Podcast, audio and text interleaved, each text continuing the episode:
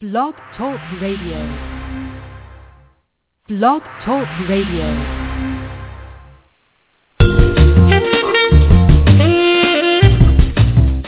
Black Politics Today. An eye for what's at stake in global politics. And your source for the social, economic, and political impact of public policy on the African American community.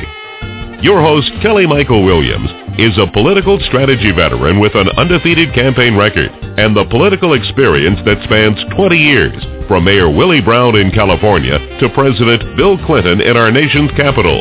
So get ready for a fresh and honest approach on the politics that affect you and your family the most. Now, your host, Kelly Michael Williams. Good evening and thank you. Good evening and welcome to the show. You. I want to thank everyone to for Black joining us tonight. Today we have a once again a very special show that uh, we Thank are you so excited much for- about, and we're excited to have. Uh, Thank you so much for joining us tonight. Tonight we're looking forward to to talking to uh, Ambassador Suzan Johnson Cook, better known as Ambassador Sujay. She is the former ambassador for international uh, religious affairs under the current administration, President Barack Obama. And she served at the State Department under former Secretary of State Hillary Rodham Clinton. Uh, Reverend Sujay is well known in the political arenas. She's been all over the globe and has done so many things uh, related to uh, ministry, to policy, uh, religious affairs, uh, politics, and she is a what I would call a, a veteran and a as some people uh, refer to as a shero. She, she's she's a, uh, a great woman of God, but also a great woman of standard and and knowledge and experience. And I am just so excited and delighted to have her with us this evening uh, to join us and, and talk about her experience in the uh, Obama administration as well as the Clinton administration. She served two presidents. Uh, she served under President Clinton as well as under President Obama. And uh, so she is certainly someone with a wealth of knowledge and experience and someone that we can all learn from and take advice from.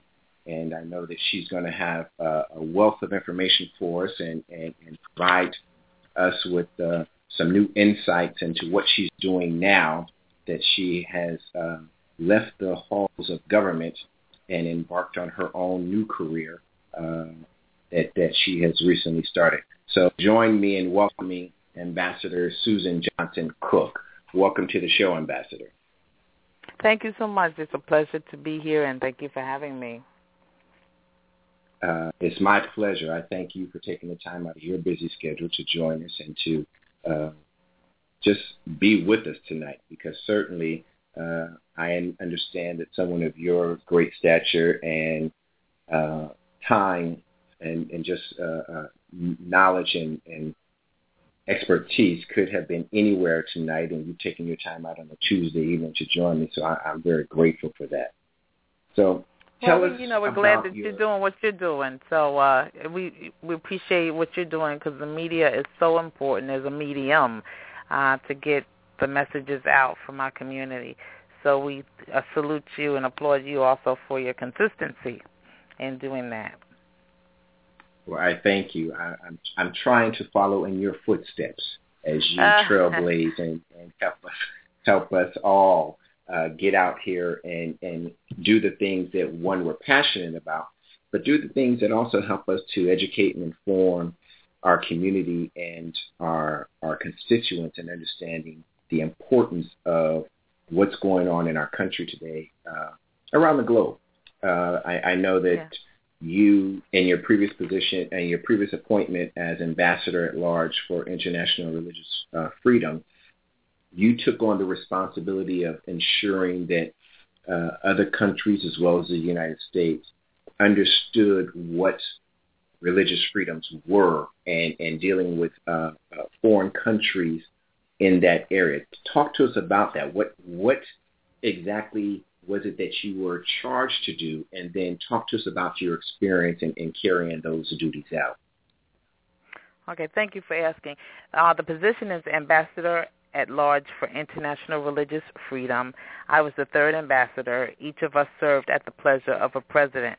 So in 1998, it was created under the International Religious Freedom Act. They call it the IRF Act. Everything is in acronyms in the government. So the IRF Act, IRF Act, and it was created by right. Congress to be the principal advisor to the President of the United States and the Secretary of State on issues of international religious freedom, meaning across the waters. This position, this ambassadorship, is probably the most political and it's the most unique because at large means we live here in Washington, but we have all 199 countries under our portfolio. So most people didn't understand the extensiveness and the intensiveness of the position because literally we had the whole globe, whereas many ambassadors are chief of missions – and they have one country and they serve that country for two, three, four, five years and learn everything they can about that country. We had to learn everything about the international religious freedom issues all over the world. And so we were housed in the Bureau of Democracy, Human Rights, and Labor, and I was the third ambassador. So there was one under President Clinton who served his last two years. President Clinton signed the legislation into act, um, and Secretary Madeleine Albright was the secretary at that time. So from 1998 to 2000, when he went out of office, there was one ambassador, Ambassador Seiple. And then under President George W. Bush, there was another ambassador who served six years. His name was Ambassador John Hanford, and I served three years under President Obama for the part of his first term and into his second term. So I ended up serving not just with Secretary Clinton, but also with Secretary Kerry. So I wanted to be part of the transition. My position took two years to, you know, to be uh, nominated and confirmed, and so it was a very long time. So when you add that all together, it's been five years out of my life. But it was once in a lifetime opportunity, which I will never forget, to be a diplomat at the table. So we wanted to integrate religious freedom into foreign policy and international security.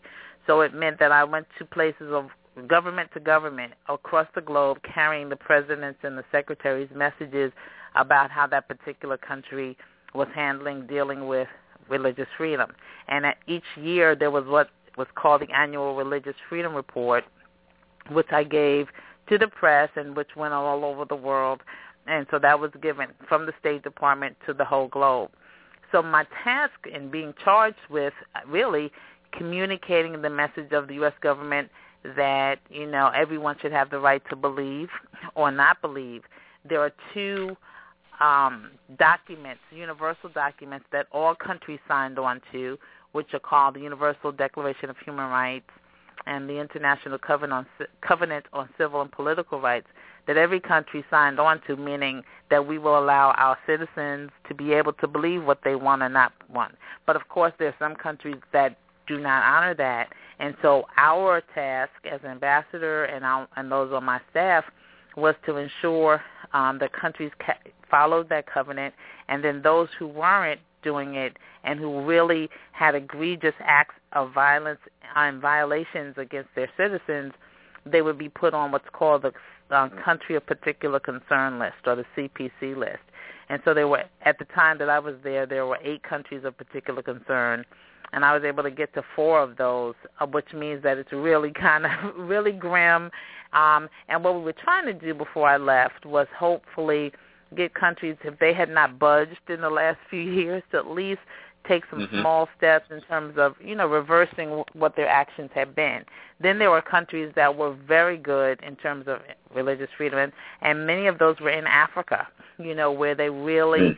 um, were the models universally. Like Liberia was my last stop, and you know, Ambassador, uh, excuse me, President um, Ellen Johnson Sirleaf, the first woman president of Africa, was there, and it was the women of uh, Liberia that really led the men to end the war and the violence against each other based on religion. And so it was an awesome experience because you saw peril, but you also helped create promise and so you know it was a humanitarian effort here in the United States we take it for granted because it's part of our constitutional constitutional rights. And so we have it in our Constitution that everyone can believe and have the right to believe. But if you look at the black church, our very existence was birthed out of that tension where we didn't have the right to worship where we wanted to worship and believe. And so we birthed the black church. So in many respects, having a black faith leader in the ambassadorial role was really brilliant, you know, was because it allowed people – no matter what their religion was, to at least we had a common respect as faith leaders. Like, okay, she understands our language, you know. And so before we did the diplomatic kind of engagements, we talked about our faiths. And in many respects, that shifted the paradigm. And you know, some the scriptures talk about some plant, some water, and God gives the increase. Well, I was clearly a planter because I planted seeds where no other diplomat had really gone before because they could not go as a faith leader. But here I was, a woman who understood the total picture. Um, and it was an awesome, awesome, awesome responsibility, but it was also an amazing, amazing experience. Wow. It sounds like it. Uh, to have 190 countries under your uh, 199. 199. 199 mm-hmm. and to so to have to of, have that responsibility. Yeah, I had a staff of 16 people, and they were broken up to, into regions of the world: Central, South Central Asia, Central Asia, East Asian Pacific, Western Hemisphere, you know, Europe, and and they their job in Africa, their job was to constantly research what was happening in you know in those countries and get me the information. And so we would respond depending on kind of how the prism was moving. And, you know, they had been watching it certainly over a course of years. I mean, as an appointee, we come in in a in the midst of something that's going on in the world, and in the world there's something going on every single second of every day. So I come in um, with you know new fresh eyes. I come in with faith eyes, and then you have this team that's been experienced in terms of how to navigate the bureaucracy and how to also understand you know that we move um sometimes and then if the president and the secretary said this is not the time move to also honor that. And i think for you know one of the advantages coming out of the church world is that we understand um hierarchy and structure and so just like we have pastors and bishops well, you know, governments have what they call the principals, and um, you have to understand in your role who the principal is. And so my life was not my own in, in the terms of number one belonging to God, but then in that setting, you also understand that the the president of the United States has the responsibility on him. And so, you know, if you move out of sync, if you move on your on your own spirit, there's not use for you because they just like a pastor knows the whole picture of what's going on in his or her church, and some of us just right. see a little sliver of it. The president sees the whole picture, and so you can't go in there and say, "Well, my opinion, I think this is what we should do," mm-hmm. because a whole lot of things are at stake.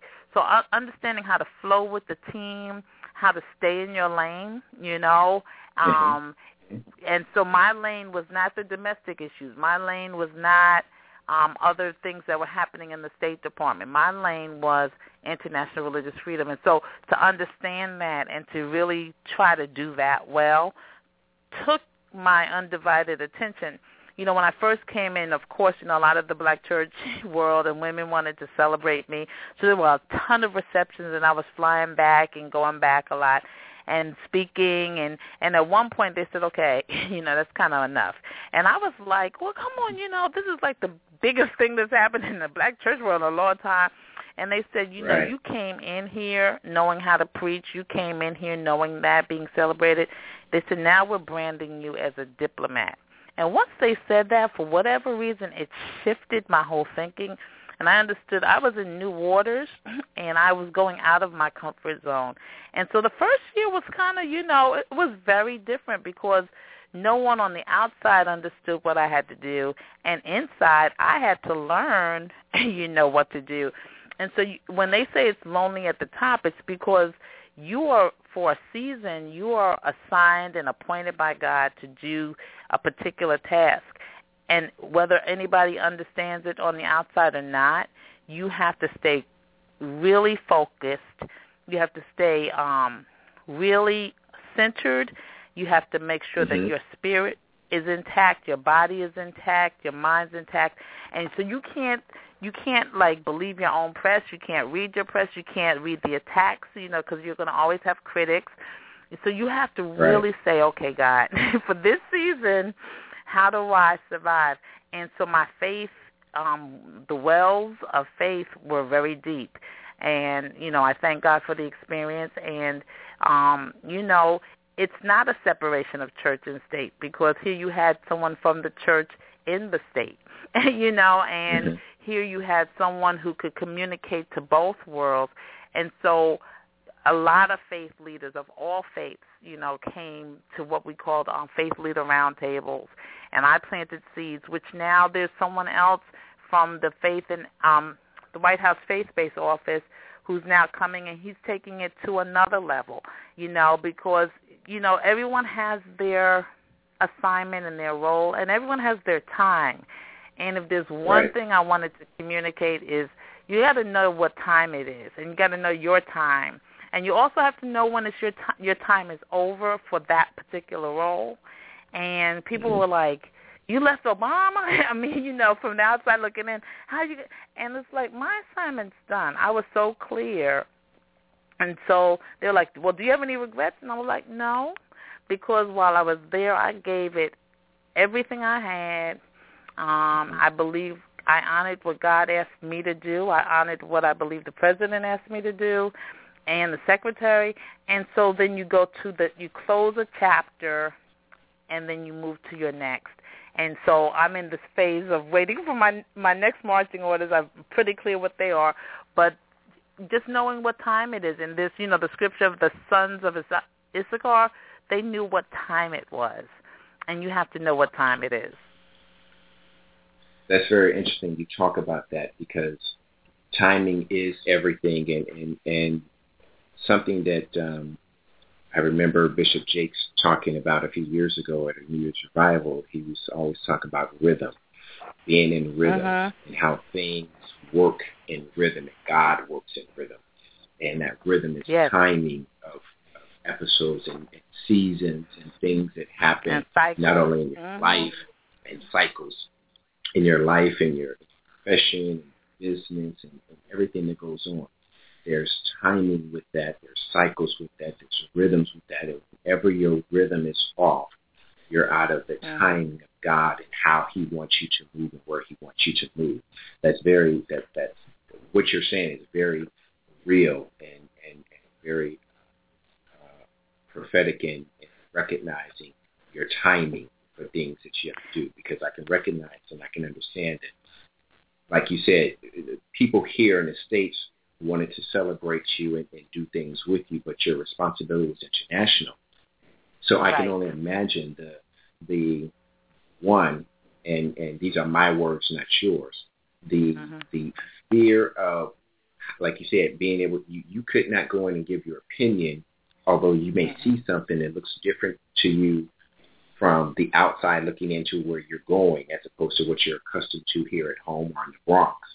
So when you mm-hmm. went to some country, Turkey, Istanbul, somewhere, and you see something that's different, how do you, and you had to stay in your lane as you, you, you uh, noted, how do you then embrace what your uh, objectives are and how do you be able to express those to uh, those foreign leaders in areas where there might be some human rights issues. There might be some, some issues that you have to deal with.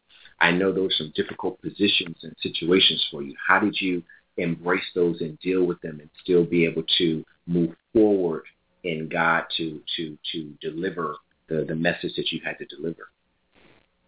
Well, you know, it's about being clear again on the assignment. Um, I wasn't sent to evangelize and proselytize. My assignment was very clear that anybody had the right to believe what they wanted and not or not wanted to believe.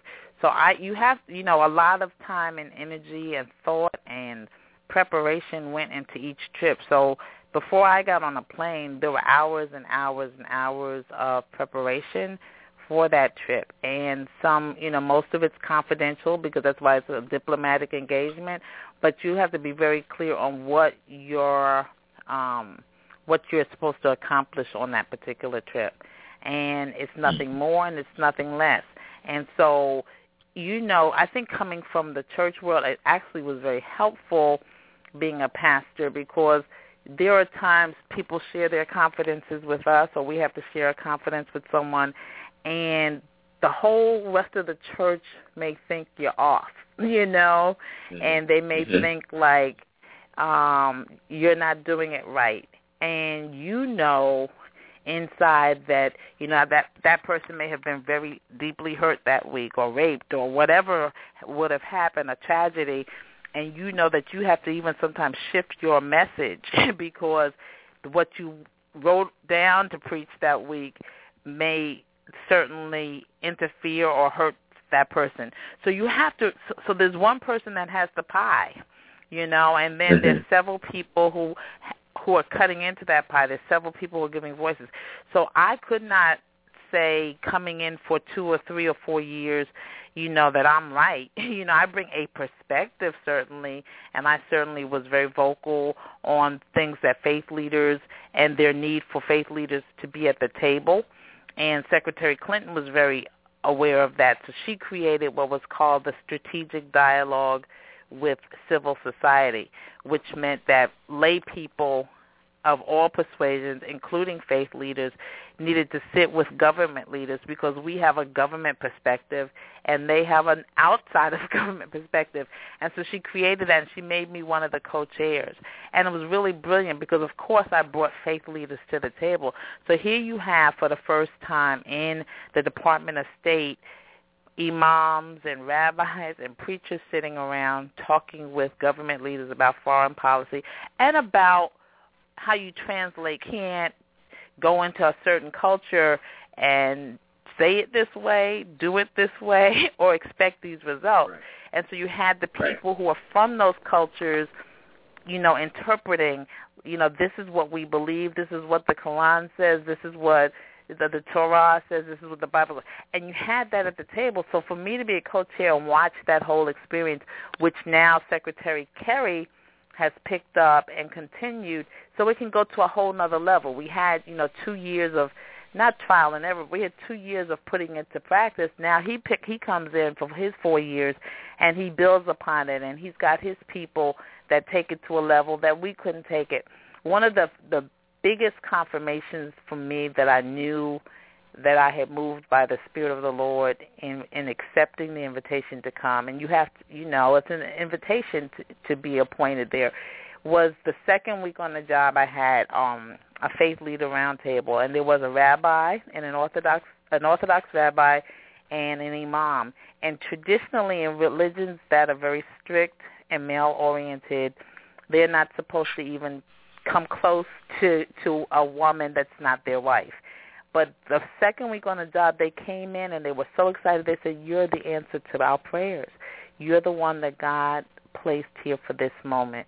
And I'm like, you know, we're in a in a in a government building, and I'm like looking around, like, oh my god, oh my god, and um and and the whole run was like that. The Lord sent literally messengers and angels who said, you know, we didn't all know you before, but we're convinced right. that you're supposed to be here for this particular time. And so we had I had a great run and some of my dearest friends now are people who are conservatives who sit on the other side of the aisle but you know religious freedom was their issue and I saw their passion for it and I saw how they would fight for human rights and and fund it because you have to have funds to mm-hmm. fuel it and they embraced right. me and they introduced me to this new world of conservatism and we would have never had an, a reason to sit down at the same table before coming into government because I'm a black Baptist from the Bronx, you know, in Harlem. Right. They were evangelicals right. and and we would have never had a reason to sit at the same table, but we did. and we got some wonderful things accomplished in government together. And so I now know that it was the Lord's hand for such a time as this. And and I'll finish with the story before your next question.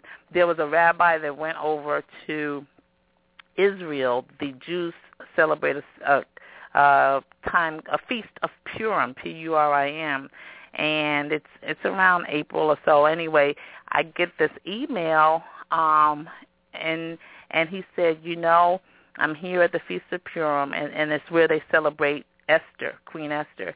He says, mm-hmm. and the Lord, the Lord told me that you are our Esther for such a time as this. And I'm like, oh my gosh, you know, I mean, you know, he's on the other side of the world. He's Jewish. He's conservative, and here he's like saying, "You are our Esther." And my first um assistant when I came into the State Department, her name was Esther.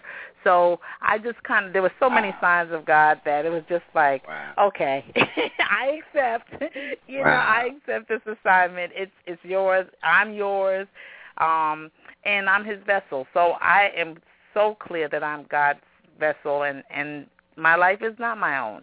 Um, he's allowed me to do some marvelous things, but it's to give Him glory.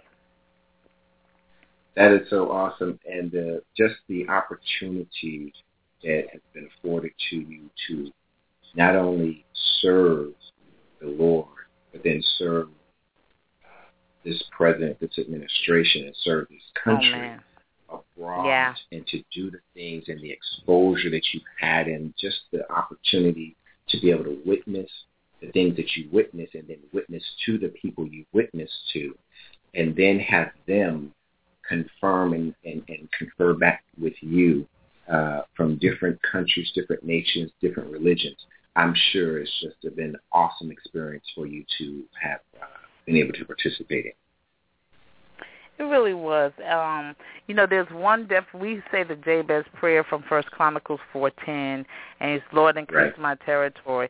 But one definition that fell in my lap right before I took this job was Lord increase my opportunity, increase the opportunities that I may have so that I might touch more lives for you so that you might get more glory.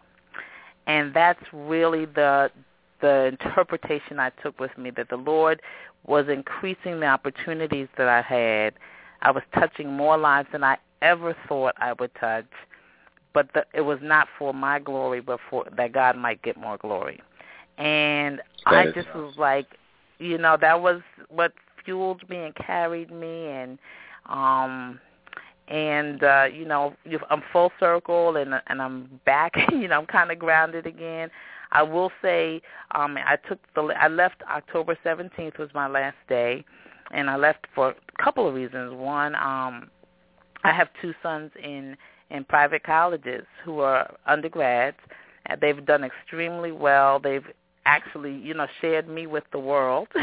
um, and I I've seen so many African American families sacrifice their families, but also they come out and their kids are in so much debt that when they start as adults in this society, they're strangled, you know, because the mm-hmm. rest of their lives their checks are garnished or they're paying back these loans and I was committed to having. I have two African American sons.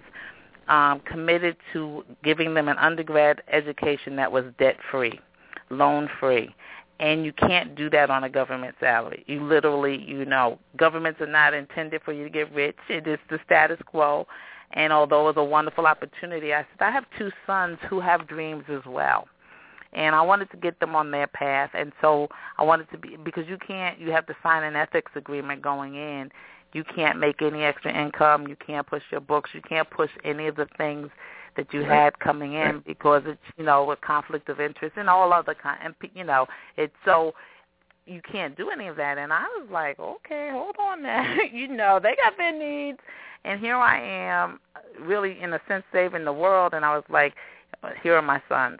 So that was a, a major reason for me. Um, my parents came from the deep south, and they created wealth in New York City.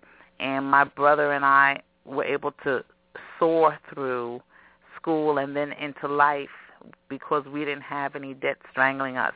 And you know, while I was in the ambassadorship, I went out to to dinner with another woman who worked for government, and she has a hundred thousand dollars in debt from her college and master's program, and her child is just starting school with my child this year, and they already have thirty thousand dollars amassed in debt for that. So now, when do they ever get out? You know, Mhm. um, so we don't even eat a meal without her like saying, "I, I can't afford this," you know, or cutting Right. it in half and saying, you know, can you take?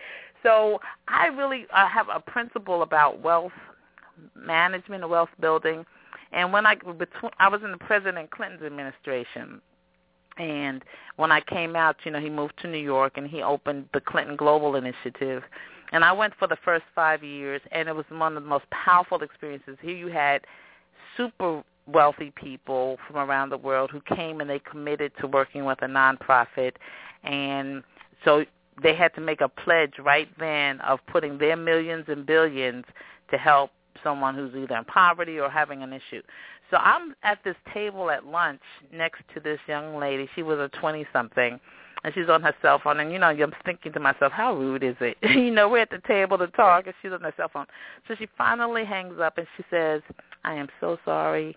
She says, but my family's foundation just um, committed to give a million dollars to one of these African villages that President Clinton wants to build a hospital in. And so my foundation, our family's foundation, has just committed a million dollars. And I'm sitting there like, bag, um, you know, and I'm like, we train our children to do the liberal arts and then write the grant Right. and, and have the handout. They send their Right. kids and build Exactly. businesses, and they fund and fuel the grants that we write. And I just said I have a Exactly. shift. My kids are going to be in a different business mindset, you know, um, for the rest of their lives. So that was the second thing. And then the third thing was when I first started pastoring, I, I pastored in Chinatown, New York. It was Mariners Temple Baptist Church. It was the oldest Baptist church in in New York City. And we had this. It was in the Lower East Side, which is Asians, Latinos, and Black people all living together. They call it Alphabet City. So we shared Right. the church with a Chinese church, and um, the pastor of the church had three sons, and the organist had three daughters, and each of them dated and married. So the organist also had a business. Um, it was called Shipman Stationery Store in the Bronx, where I lived at the time. And they built that business. It was very lucrative on the Grand Concourse. And when the first of the two couples married, three couples married, they gave them that business. Then they started another Shipman's, shipments uh, two. The second couple married, they gave them the business. And the point was these kids who were now adults married started out with an advantage as opposed Right. to a disadvantage. And so when you look at a lot of our couples, they start fighting over money, you know. So most of the divorces are usually about money or intimacy. It's about money. And usually about money. And, and so all of those examples just stuck with me, and I just kind of said, no, I know what wealth is. I know how to manage it. I know how to build Right. it, and I am in a different set of you know frame of mind that my family should not suffer as I do public Correct. service. So I really made a very clear decision um, in terms of timing to come out. And so yesterday, so yesterday I paid my last tuition payment for my oldest son's graduation, who's going to graduate in May. I paid the last tuition bill for his undergrad, and I was just like, "Thank you, God," you know. Oh, Thank you. So I have a young black man who's going to be on his path, you know. that is awesome. So anyway, that's yeah, that's the mommy that up. huh? I'm, I'm glad you brought that up in terms of, of uh, wealth and, and finance. And I'm going to take a 30 second break real quick because I want to come back and I want to talk to you about that and what you're doing now with your Okay. success stories um, and how you're talking about building success strategies for women in public life. Because I'm sure it's going to transcend on both gender in both ways. Give me 30 seconds and we'll catch you on the back of the Sure. back end. Okay.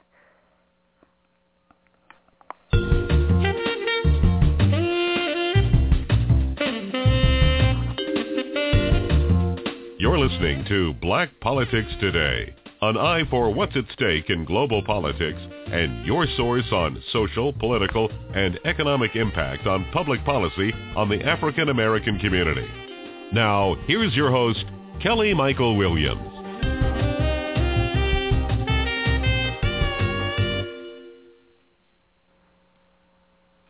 Welcome back to the show. You're listening to Black Politics Today, and I'm your host, Kelly Michael Williams. And my guest today is none other than Ambassador Sujay Cook, Suzan Johnson Cook, former ambassador at large for the International Religious Freedom under the Obama administration and serving at the State Department under former Secretary of State Hillary Rodham Clinton. Now, Ambassador uh, Sujay, um, I, I know you're close with the with the Clintons. I know you you know started out in the Clinton administration as I did and then your uh, transition to Obama. So just a, a, a little question of, of, of, you know, what's happening in 2016. Uh, uh, what position are you going to hold and prominent role are you going to play in, in uh, Senator Clinton's, uh, Secretary Clinton's upcoming uh, presidential bid? Now, see, that's a loaded question. See, it's 2014. and I'm just coming up for air from from the last three years, last five years. So what I will say is, you know, I am a supporter of those who are good leaders, and um, whoever approaches me, whether it's in 14 or 15 or 16, we will have a conversation about what they stand for, what they're looking to do, and I will always pray about whether I fit in in terms of what their agenda and their vision is. But in the meantime, you know, the Lord's given me a vision, you know, and there's a certain point that you say you help other people's dreams come true, and then there's another point where you say the Lord has also given me a dream.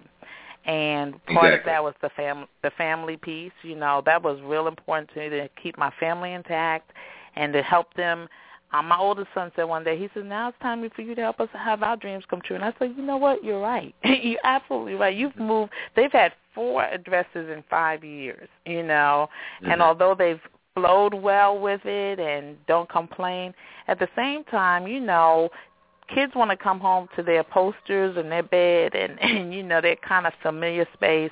And so my thing is to create a home environment that they want to always come back to it. And and thank god they still do and bring their friends and and we have the whole sleepovers. And i love it. I'm like a soccer mom. So i love having my guys you know eat my lasagna.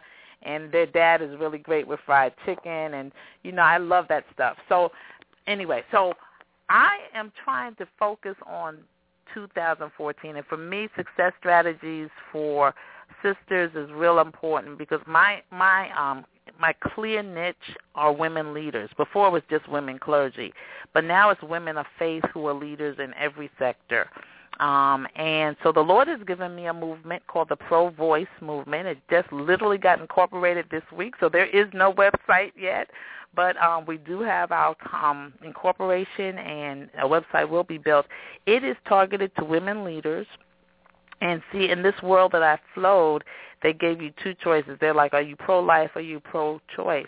And my thing is, even those choices are limiting because number one, most of the time they come from men saying you got to choose this. My thing is that a woman should have a voice in every arena of her life, and so it is designed to and help I, and I would build. Say this. I would, mm-hmm.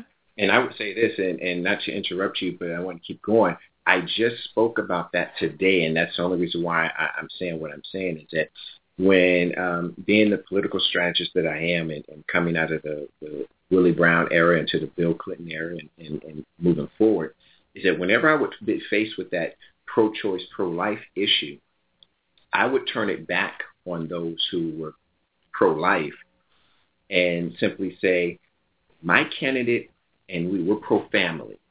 And what that means uh-huh. is it's a family's responsibility. It's the family's prerogative. It's our family who determines and decides what we're going to do.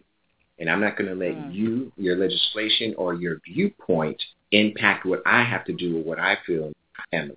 So just as you want to have your family values and you want to tell us how you live, that's fine. but you can't tell me how I'm going to live or what I'm going to do with my family.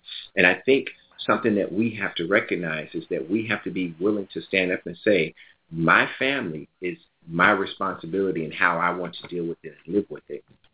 So that you yeah, I mean, and you know, we kind of say it's our first ministry, exactly, eh, very much so. Um, right. And and I'm, but I'm intentional about helping women who've identified themselves as leaders know how do you get to the top, how do you stay on top, and how do you keep from toppling over. And I've been blessed right. to have worked now with two, you know, presidents of the United States, three cabinet secretaries. So I've been, you know, in the inside of government. I've been a, a pastor. I've been, you know, the president of the Hampton Ministers Conference, 12,000 pastors. Yes. So yes. I know something yes. about leadership and a chaplain for the New York City Police Department, 50,000 people.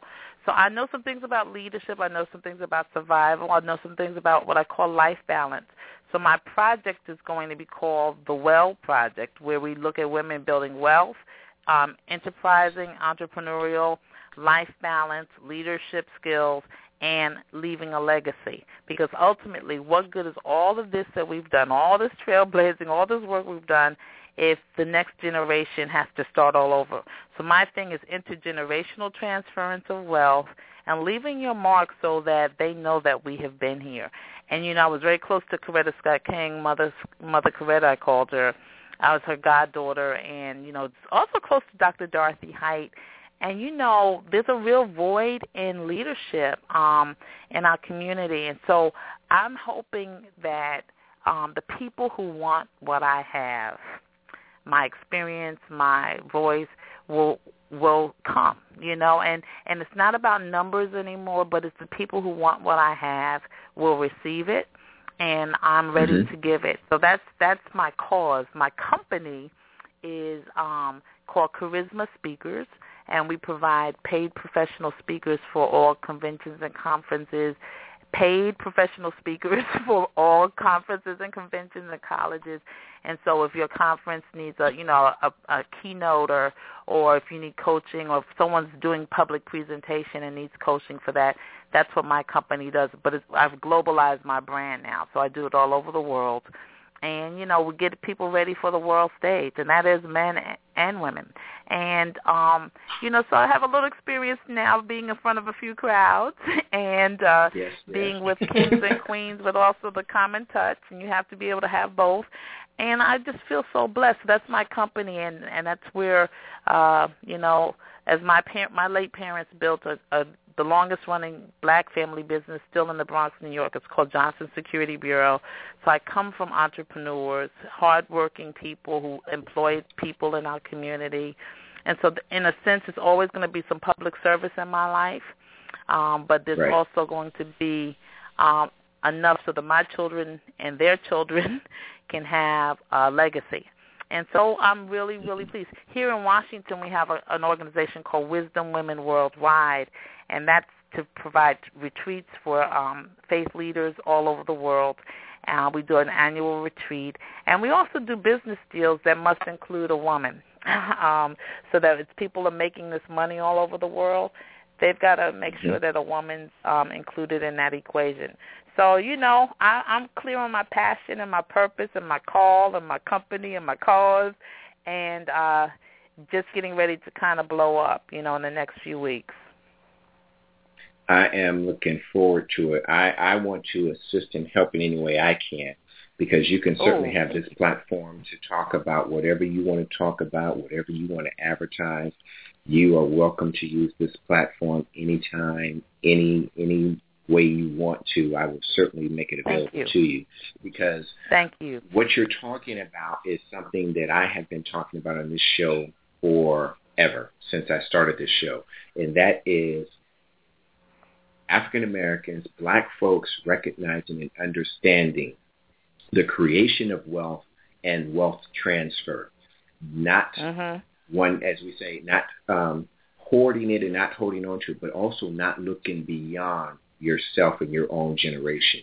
Uh, right. I, I when, when when we talked uh, after service at church, and I told you that I was working on a project because we as um, Af- we as African Americans spend 1.2 trillion dollars a year in goods and services, but yet our net income, our liquid net income is less than five thousand dollars, and that's Mhm, uh, mhm. uh, that's ridiculous That's because shame. what That's hits us, shame, yeah. it is.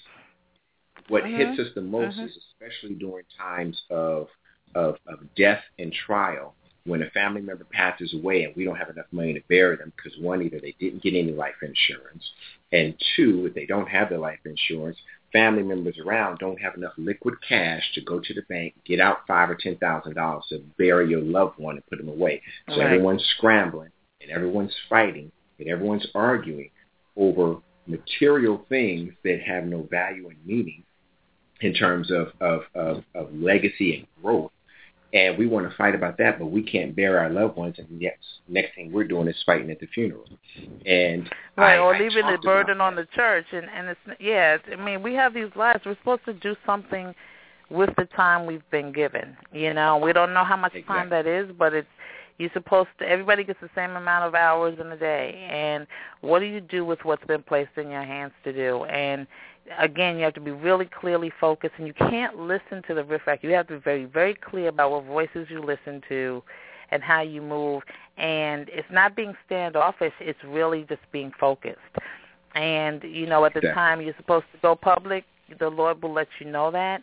Um, but you don't want to step out there not ready either. you know, so Exactly. what I did the last four months, I, like I was saying before, I left October 17th, and I took literally 120 days. Um, to, to, today's yesterday was the 17th, so from October 17th till uh, February 17th, and I the Lord drove me to what's called a Selah. You know, in the Psalms, that word you're not supposed to speak, S E L A H Right. and it's Right. to take a pause. It, the instruments stop playing, the psalmist stops singing, and it's Mhm. for him to lead you beside the still waters to restore your soul. And I had been so exhausted from you know 28 trips abroad in 29 months, my body needed just to stop, and my spirit needed to catch up with my mind and my body. And I cannot tell you how refreshing it is. Now you have to also be strong enough financially. I mean, Suze Orman talks about, you know, you need to have six months of all your bills and all your money that your liquid saved up so that you can Right. do that without a strain and without the pressure. And I was able to do that. So I have six months of really putting my infrastructure together, getting my body and my mind together. I've been working out. And so when I do step out, you will know it. you know, you'll know that I'm strong, that I will look successful. I have success and access. And so how do we Right. as women and men in our community strategize? So we get emotional, and so we move emotionally and not strategically. And that's what we've got to learn from the other communities. They move strategically. They get emotional later. Exactly. they move strategically first. And that's and the that's big and that's that's the interesting thing about it is that their their movement is not emotionally based. It's all strategically No. based. When opportunity hits, they're ready to move with the opportunity, and they have understanding and clarity of exactly how to move when there. And so it doesn't rock their boat to to Right. jump out there and do something, right? Because one, faith they've rehearsed it already. They've rehearsed it. Right. Yeah. Exactly. You've seen it, you've got it, and you move forward. And it's like you said, you you you don't bury your treasure and sit back. You go ahead and multiply that treasure, like the uh, like the Bible talks about the uh, men with the talents. You don't you don't Right. bury it and leave it there. You go out and you multiply it and use what God has given you. Your gifts are going to make room for you, so you need to use your gifts. You don't sit back on them and, and just hoard them for yourself because they weren't for you in the first place. And Right. Somebody right now is planning about. for 2016. You know, someone, some Exactly. people, not just someone, some groups of people Right. Are planning right now Exactly. for 2016. They know who they're going to announce. They know when they're going to announce it, where they're going to announce it, and we're like, so is it? Is it? No. Well, you know, you want to be at the table so you can be part of the decision, and you don't have to raise Exactly. the question, but you can be part of the answer. You know. Exactly. Exactly. And So- and I think we as a as a people need to recognize and understand that we're losing generations and we're losing the what I call the in the political sense the political prowess and power that we have as a as a as a people and as a culture to the lack of planning and lack of vision to move forward. We're we're not moving ahead in that planning stage of looking to the vision of 2016, 2018, 24, um, uh, 2024 and planning and preparing to where we can start setting, you know, what I notice about other cultures is that they plant seeds and then they harvest and let those seeds uh, uh, grow and mature to where then when it comes up, it springs up and you're thinking, wow, where'd that come from? Well, they had already planted yeah. the seed. They had already been, so, you there know, are some in our community that, that are doing that. Um, you know, there are some in our community that are doing that. You know, because we're not monolithic, but we need more because there was a whole generation of, you know, the Earl Graves, the Johnnie Cochran's, the whole. You know, you could call the names, the Kings, the Dorothy Heights. Right. Right. Um, and, and now we're more because of social media and stuff. We don't hear about them as much. Maya Angelou's, you know, is frail, and and so we, there are not as many of us out there and visible but there are some who are right. doing it. I was, you know, part of um a, a, the group of moms called Jack and Jill, you know, and there was planning from the birth of an African American child all the way to their graduation from high school. We collectively raised these children and placed our value, poured our values, and deposited our integrity into them. And you know, there was there are some shining, wonderful stars. Now they've got you know a few years to blossom and develop, but we're going to have another right. generation and and you can't stop you know that's something like that's, that's something like you have to spend some time with your kids mhm right that's, yeah that's the key right there we can't stop i'm i'm looking forward to trying to to collaborate with a number of different um, individuals and organizations to continue to move and progress as as a group, as as a people, as as a collective body. Because it's it's not just for me to succeed, if no one else does. And and, and one, I can't see, succeed on my own anyway. So it's something mm-hmm. to where I feel that I need to be able to make myself available, make this platform available, not only so this platform can grow socially and, and in the media, but also so that others can be impacted with it and uh, uh, using it to to to make uh, to make their voices heard and to make their uh, uh, products and, and things out there available. Um, right. I'm and I will say on, this. I was uh, also. I'm sorry. Go ahead. Go ahead. No, no. Finish. Uh, uh, it was echoing. I'm sorry. You working on an opportunity to what? I, I'm working on the opportunity to make sure that we can take what you're talking about in terms of uh, uh, your children and, and how you talked about uh, passing down businesses to our kids and, and opportunities mm-hmm. down to them because it's something that the idea is that we're supposed to work um, and and teach our children exactly you know how, when, where, how, and what to do so that they can then do the same thing for their kids so we can create that generation. But I'm working on this, I, this yeah, uh, very much so. opportunity to try to get more black businesses on Wall Street. And I think I talked to you about that because right now, as many black businesses as we have, we only have two actually trading on Wall Street. And I think Mm. if we're spending $1.2 trillion a year, there should be more than two companies on Wall Street trading.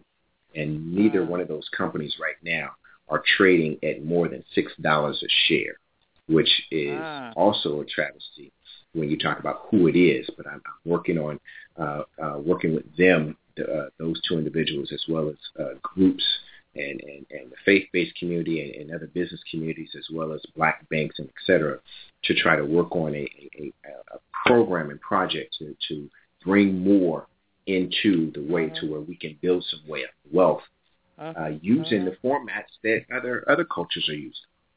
Mhm, mhm. And it's there. Um, I was gonna say, you know, I'm also I was also made a Delta, an honorary member of the Delta Sigma Theta, and I became a link last year. And I must say, these women, our sisters, are doing it. You know, Delta is the largest women's organization, black or white. And last week they were here for on Delta Days on Capitol Hill. Three of the members of of uh, the Congressional Black Caucus or Delta women, and there's a strategy. You know, it's not just kind of come together in red and white. There's a strategy. And in the links we're doing, I'm on the International Affairs Committee, and we're going into Banneker High School, and we're starting at the high school level to get young people who are interested in international affair, affairs careers. and we're plugging them into like the Rangel Scholarship Pro and the Pickering Scholarship programs, which are wonderful ways to get people of color into the State Department. So you know, there's there's work being done, and so what we have to do is find opportunities also to celebrate the work that's being done, but also find opportunities for the continuum. I live in a summer community called Sag Harbor, and my neighbors are Susan Taylor and Earl Graves, amongst others. But I saw you were talking about passing the business on. I saw Earl Graves pass it on to his three sons, and they are running it with their families and Black Enterprise Magazine. And so, you know, there are many right. stories like that. That's one that just stands out. So, you know, those are the places that we smile and and we say, okay, okay, um, it's not over yet. So we just have to continue it. But if you might, can I share with folks um, how they can find me on the internet? Um, oh, if they're absolutely. looking well, Charisma Speakers, if they want a speaker for their conference or convention, is Charisma Speakers at gmail dot com. And in about two weeks, our website will be up, charismaspeakers.com. But it's um, you can get me right now by email, charismaspeakers at gmail dot com or Ambassador Sujay, S-U-J-A-Y, at gmail dot com. I'm also on Twitter and Facebook, and I have a show. If you go on YouTube and subscribe to the Ambassador Sujay channel, we have five shows with some who are Washingtonians. Clifton Powell, who was a great actor. Their interviews called Conversations with Ambassador Sujay. Clifton Powell, Chef Daniel Thomas, who was uh, one of the first black chefs for the United States Senate, and he cooked uh, President Obama's first meal when he was up at Congress. Um, Rayna DuBose, who's our sister, who lost all her limbs. She's a former basketball player. Uh, went to a Division One school and and fell out because of meningitis. Got a meningitis strain. Lost all her limbs when she woke up out of a coma. But she's turned that disability into ability. And she's a motivational speaker, and she's with Charisma Speakers. So there's some wonderful story. stories. A story, a Judge Glenda Hatchett, who used to be Judge Glenda on TV, and Bishop Neil Ellis, who has now um, formed what's called the Global United Fellowship of, of over a thousand churches um, church leaders, and they're going global. So it's you know we continue the conversations, and if you like it, please give me a thumbs up or, or a like on Facebook. But please stay in touch with us, and we'd love to hear from you as well. And I, you know, I really appreciate you having me on the show. This is a wonderful vehicle, and we will work together in partnership, both on and off the air. Oh, absolutely. And I actually have been to your uh, YouTube show, and I was watching your clips uh, all during the anticipation of, of you being on this show. And I certainly want to tell you you're doing a wonderful job, and I am excited about what you're doing because it makes me inspired to continue to do what I'm doing. And all the wonderful people that you've had on your show, I want to grab them and get them on my show so we can talk about all the things that you talked about and then some. So I just great, and then we'll have to have you on as well when we have another crew. We'll have to have you on our show as well.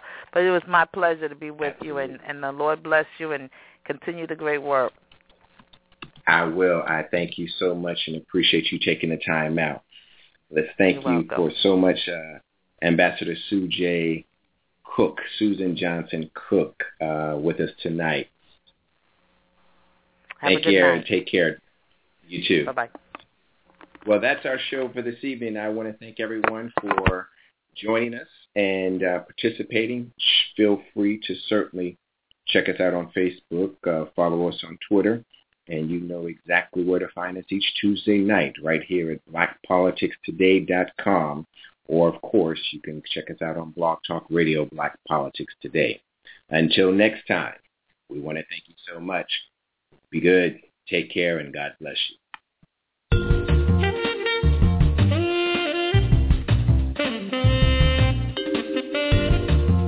You're listening to Black Politics Today, an eye for what's at stake in global politics and your source on social, political, and economic impact on public policy on the African American community.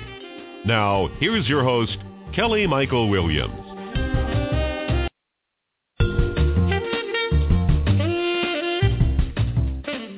Thank you for listening to Black Politics Today, an eye for what's at stake in global politics, with your host, Kelly Michael Williams.